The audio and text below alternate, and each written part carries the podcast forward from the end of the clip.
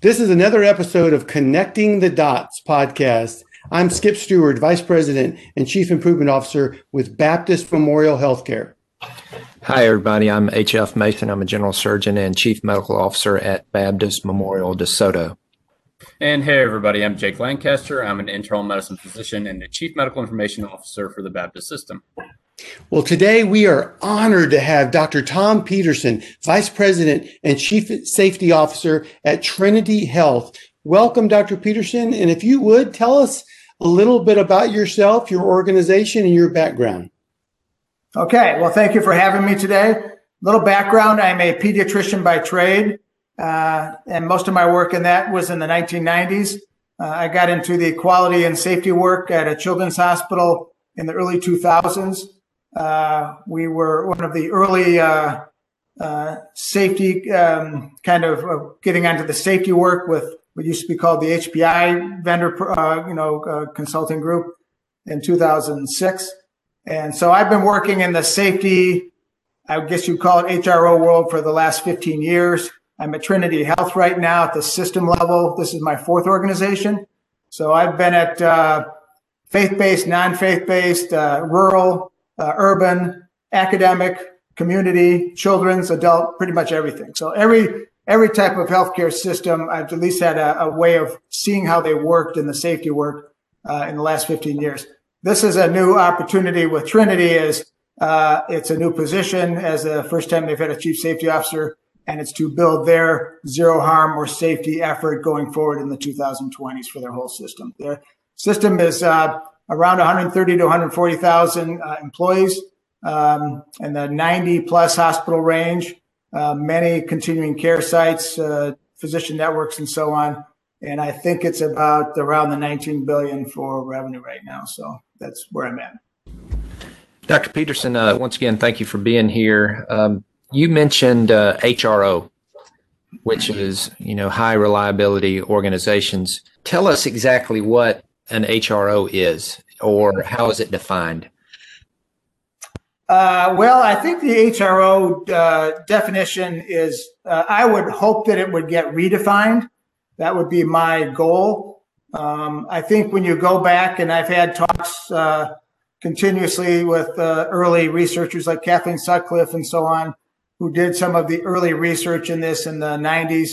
And basically, what happened was we had a lot of non healthcare uh, people in the organizational psychology world, different types of disciplines, who just researched uh, organizations that were very high risk organizations, could have a major event at any time, and what were the unique things that they did that kept them to be in kind of like the uh, in the range of having nothing because they couldn't afford to have anything like the nuclear power and airlines and so on. And basically, what happened in the early 2000s is healthcare jumped onto this because they wanted to, this is the way healthcare works. They want to find a program and they want to do something in a couple years and they want to solve the world, right? I was part of that. I'll be, I'll admit, I was part of that when we started because it looked so great and it was something do because we didn't know much about safety. Uh, the first time I went through this, I had had no safety training in my pediatric world in my previous quality uh, trainings and so on, even through the national, even some of the stuff you guys are doing at Vanderbilt and so on. Um, there was very, very little in that area of safety. So the safety science was really, to me, non, non-existent in our training. And so we were kind of grabbing, I think, at this kind of, we want to be an HRO and everybody, we had vendors there that gave us tools and so on to try and create programs.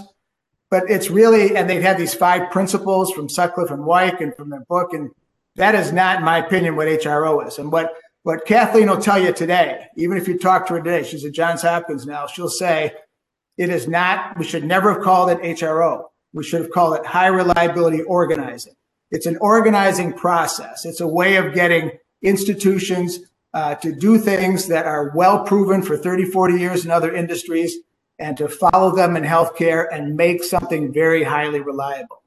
That to me is what it is. So there's lots of ways to do that, and there's lots of things you need to do, but that's to me is what it is. So I'm getting completely away from calling it an HRO as a noun. It should be a verb, in my opinion. So, so to to kind of stay on that theme, you know, we hear a lot about these different ways, I guess, to to get to improvement. Um, HRO is one that has come up in, in recent years for us.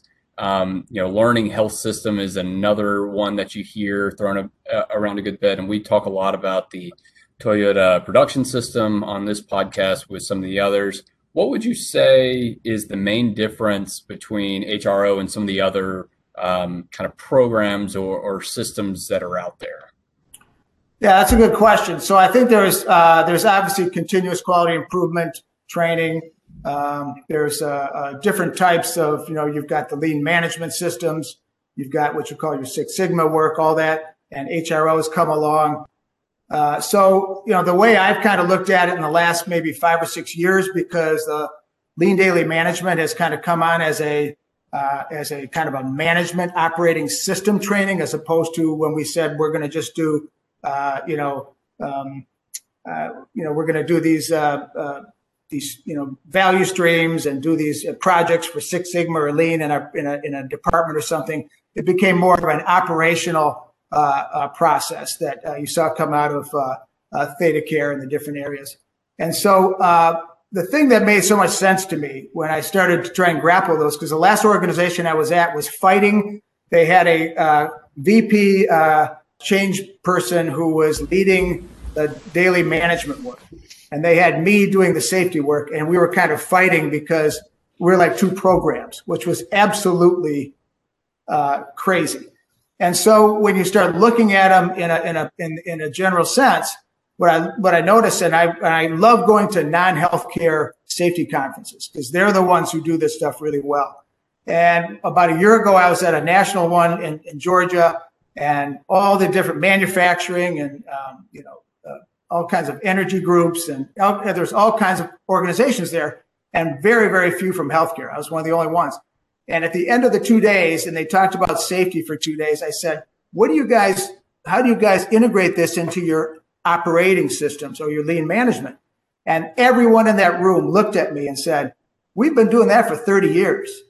And I just woke up and said, you know what? What that is, is that means you have to develop a management system and you just drive safety into that. That's all it is. So if you have the management system running and there's leaders are rounding in the Gemba every day for two hours and you have visual management and you've got the daily huddles up and down the tiers, you drive safety. You have the mechanism to drive safety to the level that you could never do before when you're trying to create a safety program in a certain silo. so because everything's integrated, uh, everything's together. And that to me is the key going forward with high reliability. It's the two of them as one thing. So what I'll give you guys a challenge. We need to come up with a term for that because healthcare loves a term. They love a name. So let's come up with a name for that. when we were offline, Dr. Peterson, you mentioned that you had worked with Paul O'Neill. And you know, everybody knows that Paul O'Neill, he he went to Alcoa and safety was what he was all about, and he transformed, you know, that entire huge um, organization by focusing on on safety. And w- would you say that that that safety is the foundation of of HRO? Oh, absolutely, absolutely. And I and I think uh, uh, with someone like uh, Paul O'Neill, who's um, you know, rest his soul, he was my hero. And I think when you look at what he did uh, eh, 30 years ago, and and it's been sustained for 30 years. That's the other key that he can show. um, and it's not with different organs; it's one major organization across all kinds of demographics. And so he drove safety as the lead focus, right? And he put the, the biggest thing to me was the leadership was completely behind that. Uh, one opportunity we have at Trinity Health is we have an incredible support from our senior leadership for this. So to me, that's the first step you have to have is they have to be completely behind this because there's lots of tough decisions that come up down the road. We got all the COVID stuff going on right now, as you know, um, and safety has to be a core value and not just lib- you know labeled as that. It has to be something you truly live and breathe every day.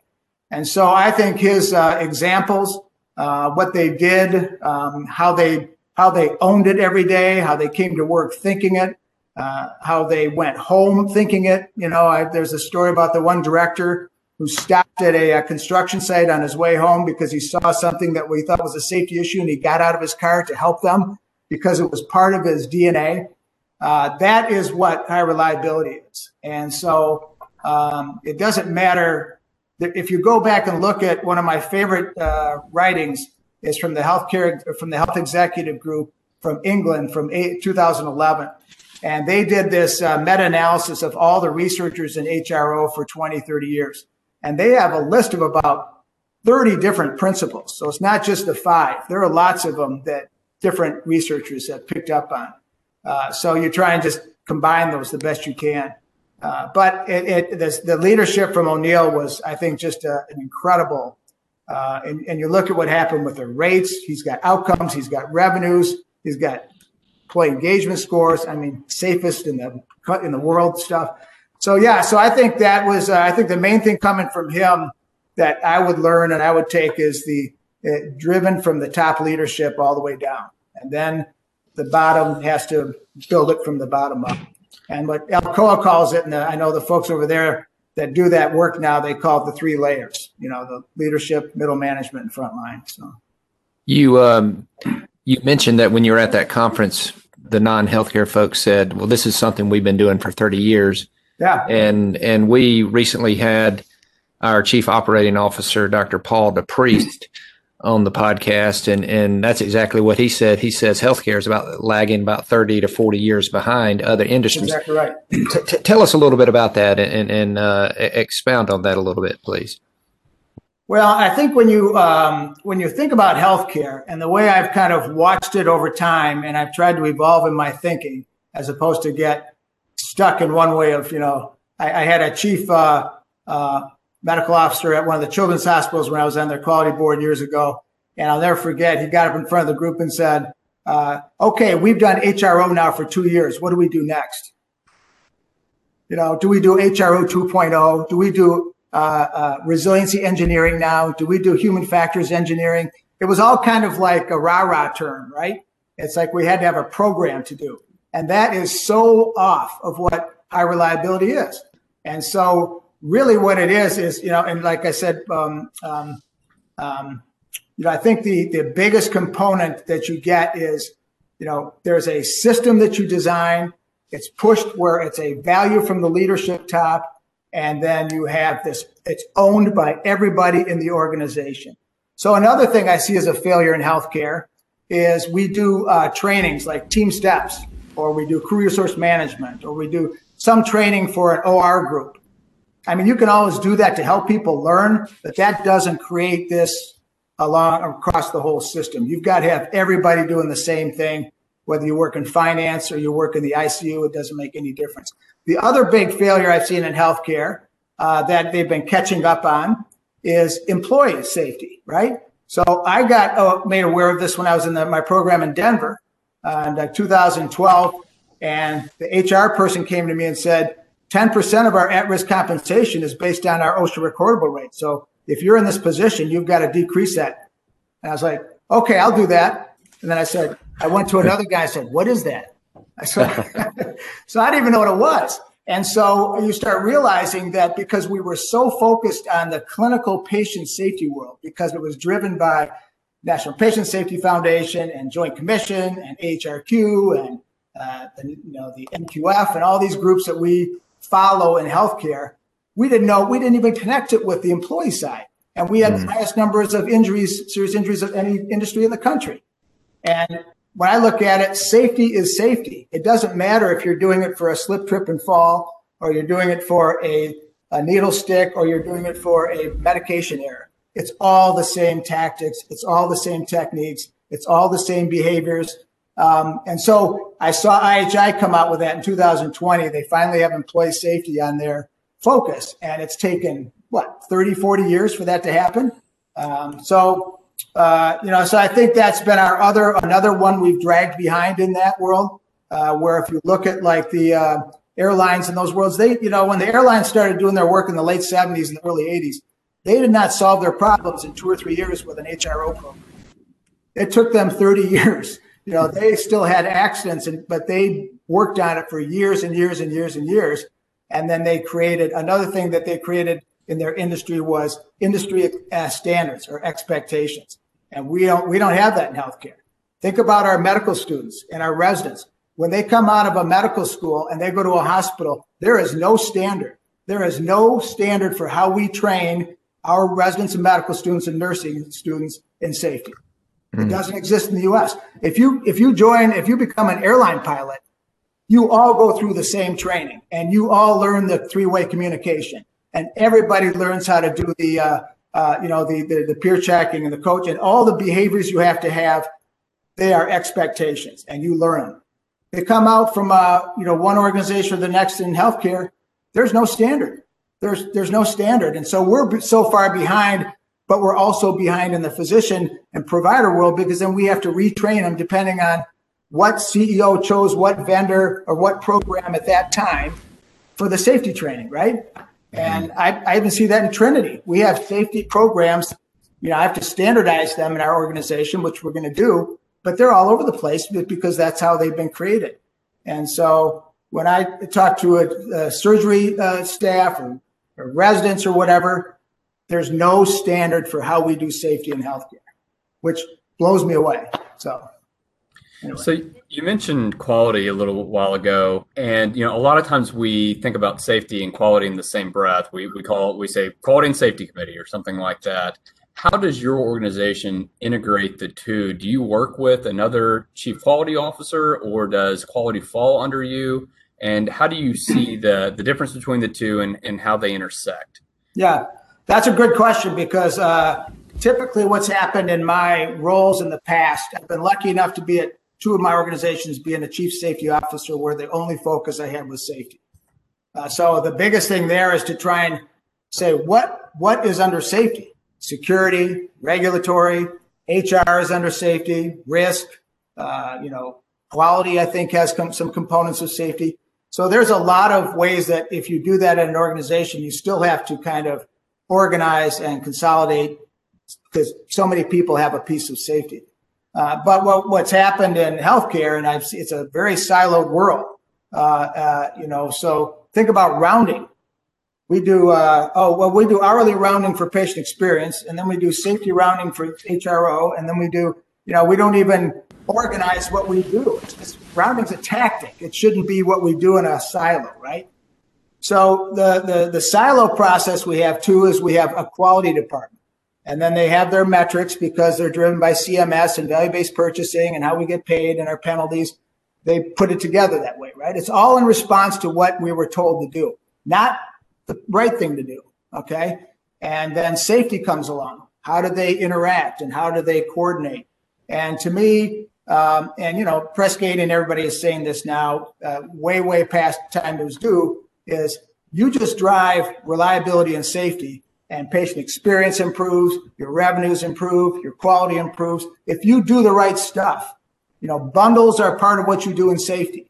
It's not something you do separate for a and CLABSI. It's what you do in safety. So you have to think about it in that way. And if people live and breathe it and really get trained well in the general way, all that stuff is going to be working together. And that's a that's a tough part in healthcare that you have to deal with is you go into an organization and someone doesn't want to integrate. They have their turf and they don't want to cross or share. You, you run into that too. So that can be an issue. Uh, but in a perfect world, uh, you want them all working together. You just want them all working together seamlessly because the same, if you do the things right, you follow those types of, uh, you create the right types of cultures um, where there's trust and there's teamwork and there's you know transparency and there's accountability all those things improve. So.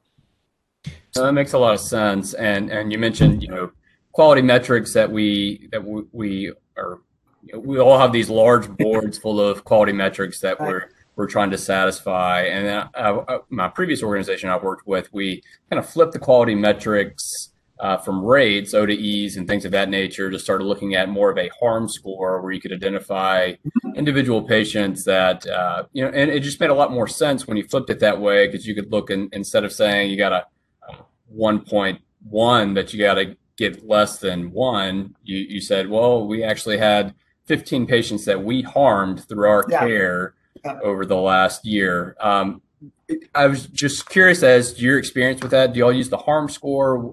And what have you seen with regards to that? Yeah, that's a good question. I think I've seen the harm score used and it's it's always calculated differently. So there's not a standard.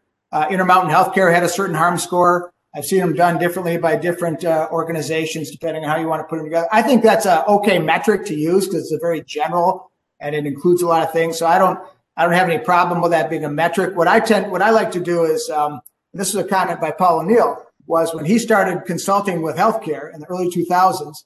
He said, you know, he made the comment, and it's one of my favorite quotes was, you know, healthcare does a great job of quality improvement. They put together a process and they improve something because they have a metric and they cut it in half in two years and they have a, they do a great job. But then it all goes back to the way it was because they are not part of an excellent, uh, a, a culture of excellence. That's not what they create in that process. So it's a very vertically driven process. So, uh, so yeah, so I would say what I like to do in safety when I'm, I like to look at metrics for how you use them to build a culture as opposed to I have to do them because I'm penalized.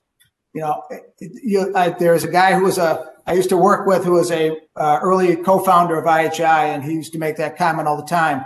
You know, it is not the, the metrics should not be what you're told to do; they should be what you uh, what you should do. So, um, uh, so I like to use very simple ones, and there's a purpose for them. So right now, when we start a safety program, incident reporting.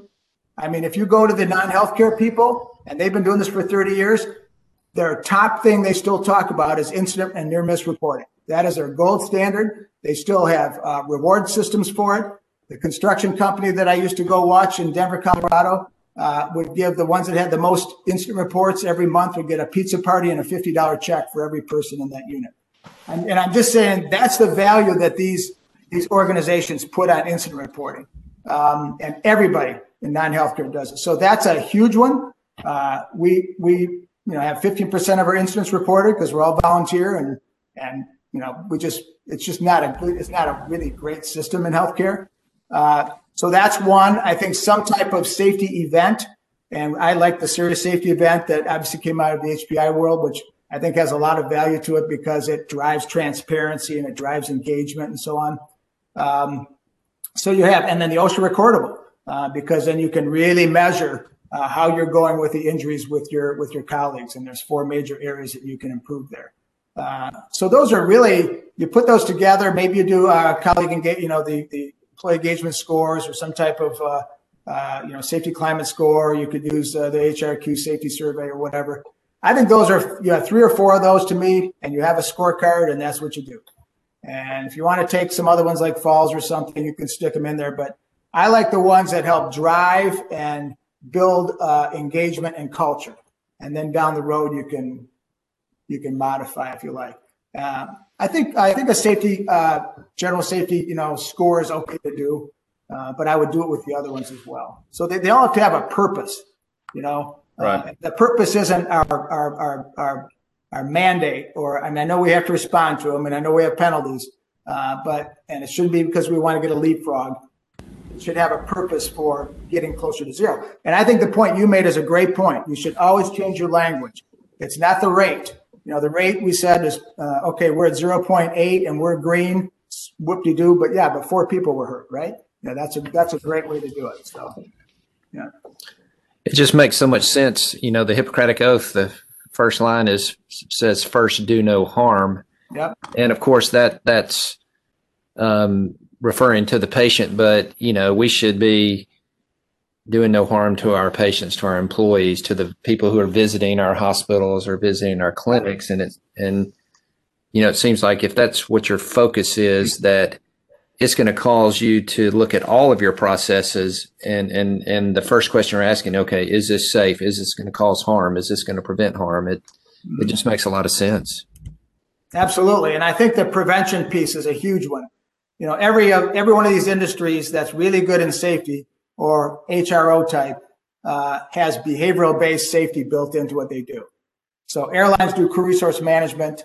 Uh, you know behavior based safety is one a lot of manufacturings do uh, uh, you know, you know the uh, nuclear power, Alcoa manufacturing to the human performance improvement. That's one I like. So how you approach a task with your questioning attitudes and so on. so I think you have to have that that behavior-based kind of training, I think, is a key. That's what the other industries do really well, and you bake that into what you do in healthcare.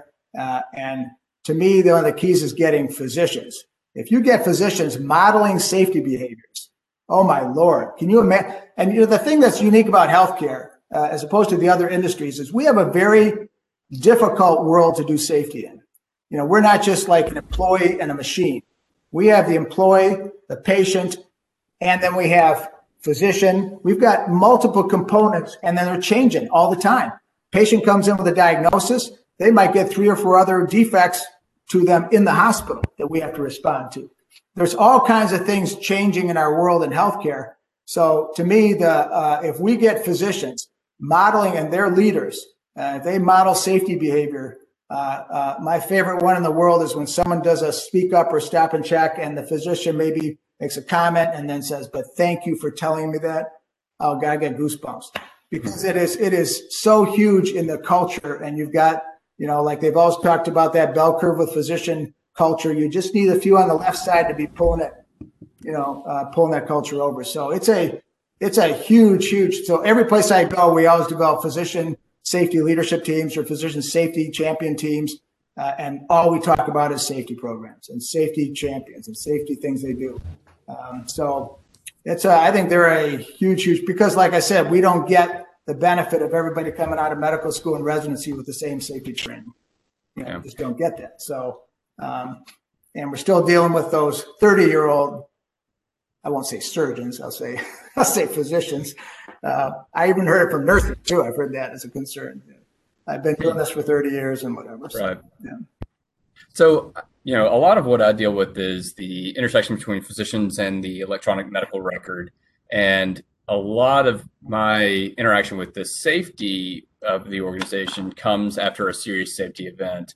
Mm-hmm. And uh, it seems to me that the first response whenever there's a serious safety event is, oh, we just need to add this checkbox, this pop up, this new documentation requirement in in the EHR.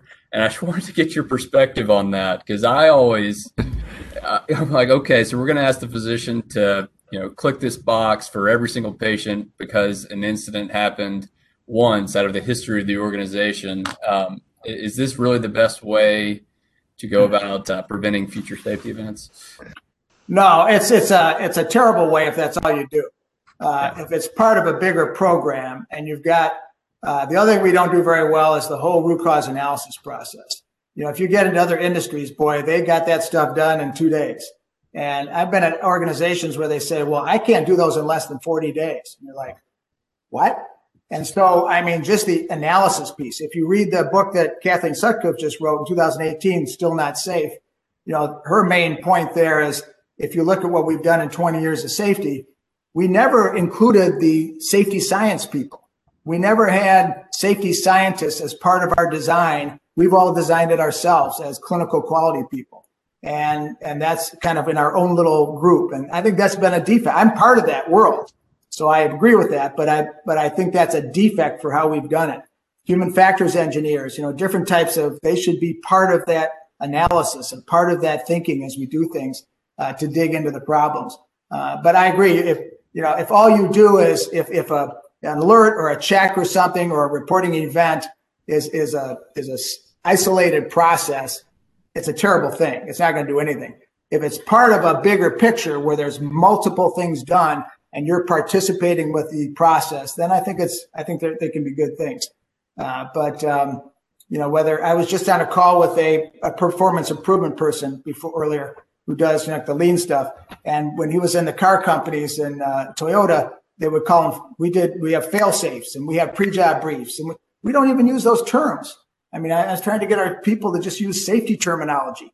Uh, and because we've gotten so embedded in using clinical, uh, we have best practice and standard guidelines and, but let's use our safety terms. Let's use, you know, so anyway, that's, that was a little pet peeve of mine, but, but I think the more and, uh, physicians could use it. Wouldn't it be great if you had a physician talking like that someday? Um, you know, so but that's just part of what they got to get trained with. Lucian Leape said that 20 years ago that we got to train our, our, our our early medical students in that way and in their in their basic sciences. But I don't think it's ever happened. well, you mentioned physicians using that terminology. I was just wondering, did you have any did you have any formal training in safety, or how did you how did you learn all this stuff? Uh, a lot of it is self-learned because uh, you know reading uh, a lot of the books, you know the James Reason, the Sidney Dekker books, all those things. Uh, there's a lot of reading that you just, if you keep your mind open, you kind of, I think, have a different perspective.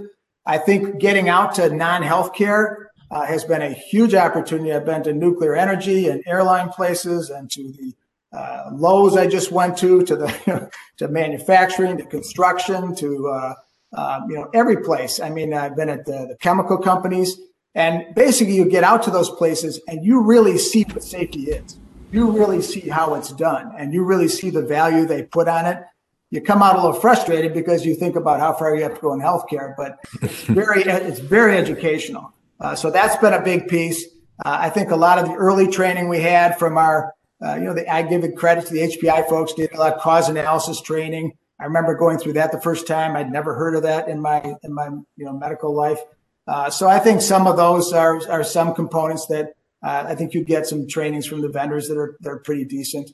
Uh, you know, and I've been through TeamSTEPPS and resource management all those things. So you kind of so that's been just a lot of uh, gathering in information. Uh, uh, I've done, I've loved to do uh, HRO kind of safety conferences, like training conferences.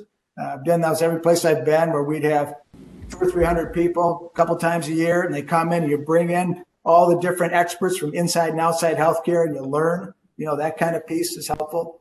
Uh, hands-on learning is good. Uh, so, um, so yeah, so I, I think, um, I mean, the safety huddle like that is a, an amazing tool that it can be used if you do huddles every day in the units in the tier one, tier three huddles and so on.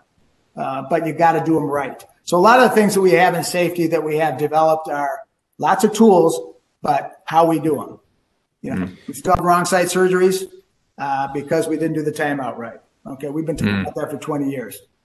Okay, what do we do? So, um, so anyway, yeah, I think that's uh, for me. It's been a multitude of areas I've just kind of had to reach for because you know there are some couple year master's level training safety courses like Northwestern and places like that, uh, and I, I, don't know they're probably beneficial, but uh, for me it's been beneficial to just see how people do it. I love the fact that you know they stretch before they start working in construction sites. Why aren't we doing that in our ICUs? You know, that kind of stuff. So seeing a lot of the outside and trying to apply it to the healthcare has been a, I think, have been a benefit. So.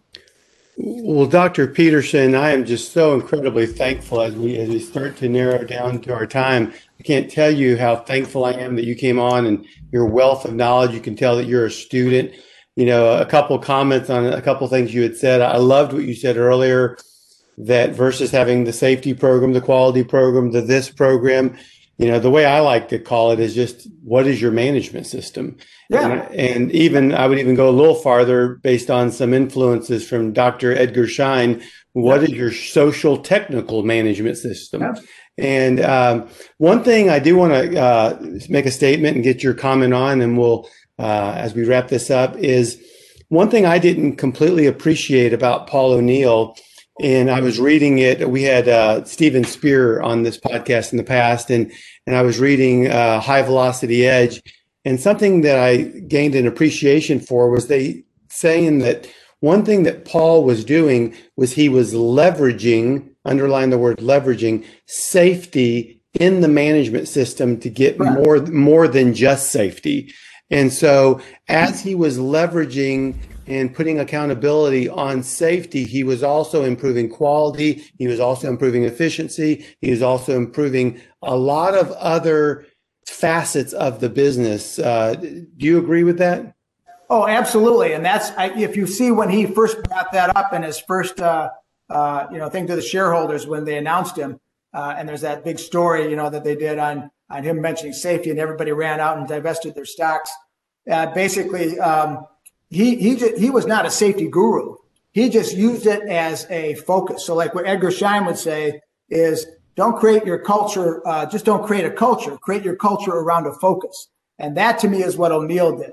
He used it as a focus. He had a management system in place. You can't do this without a management system in place. I've learned that. So you have a management system in place. You create safety as a focus, and then that can drive everything. Uh, another statement from Paul O'Neill is if you create the safety well, everything else follows. So you're exactly right. That's a great, great uh, observation. But the hard part with healthcare is we're trying to do separate programs. We don't just create the management system and then say, okay, safety is going to lead this dude. And not, you know, you can put finance in and operations and all your stuff, but uh, and you might have other things you talk. COVID might come up as an issue, but safety is driving our world. And you're exactly right. He used that to, and their revenues went just like that. So you're exactly That's right.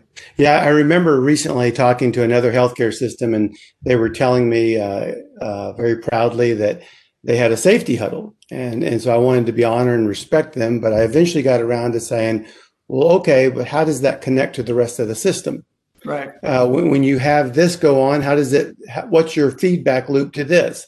And eventually, the conversation there was an aha moment that they had a piece of the puzzle but it wasn't connected to other parts of the system, which would be equivalent to you having an engine that's sitting in your garage, Right.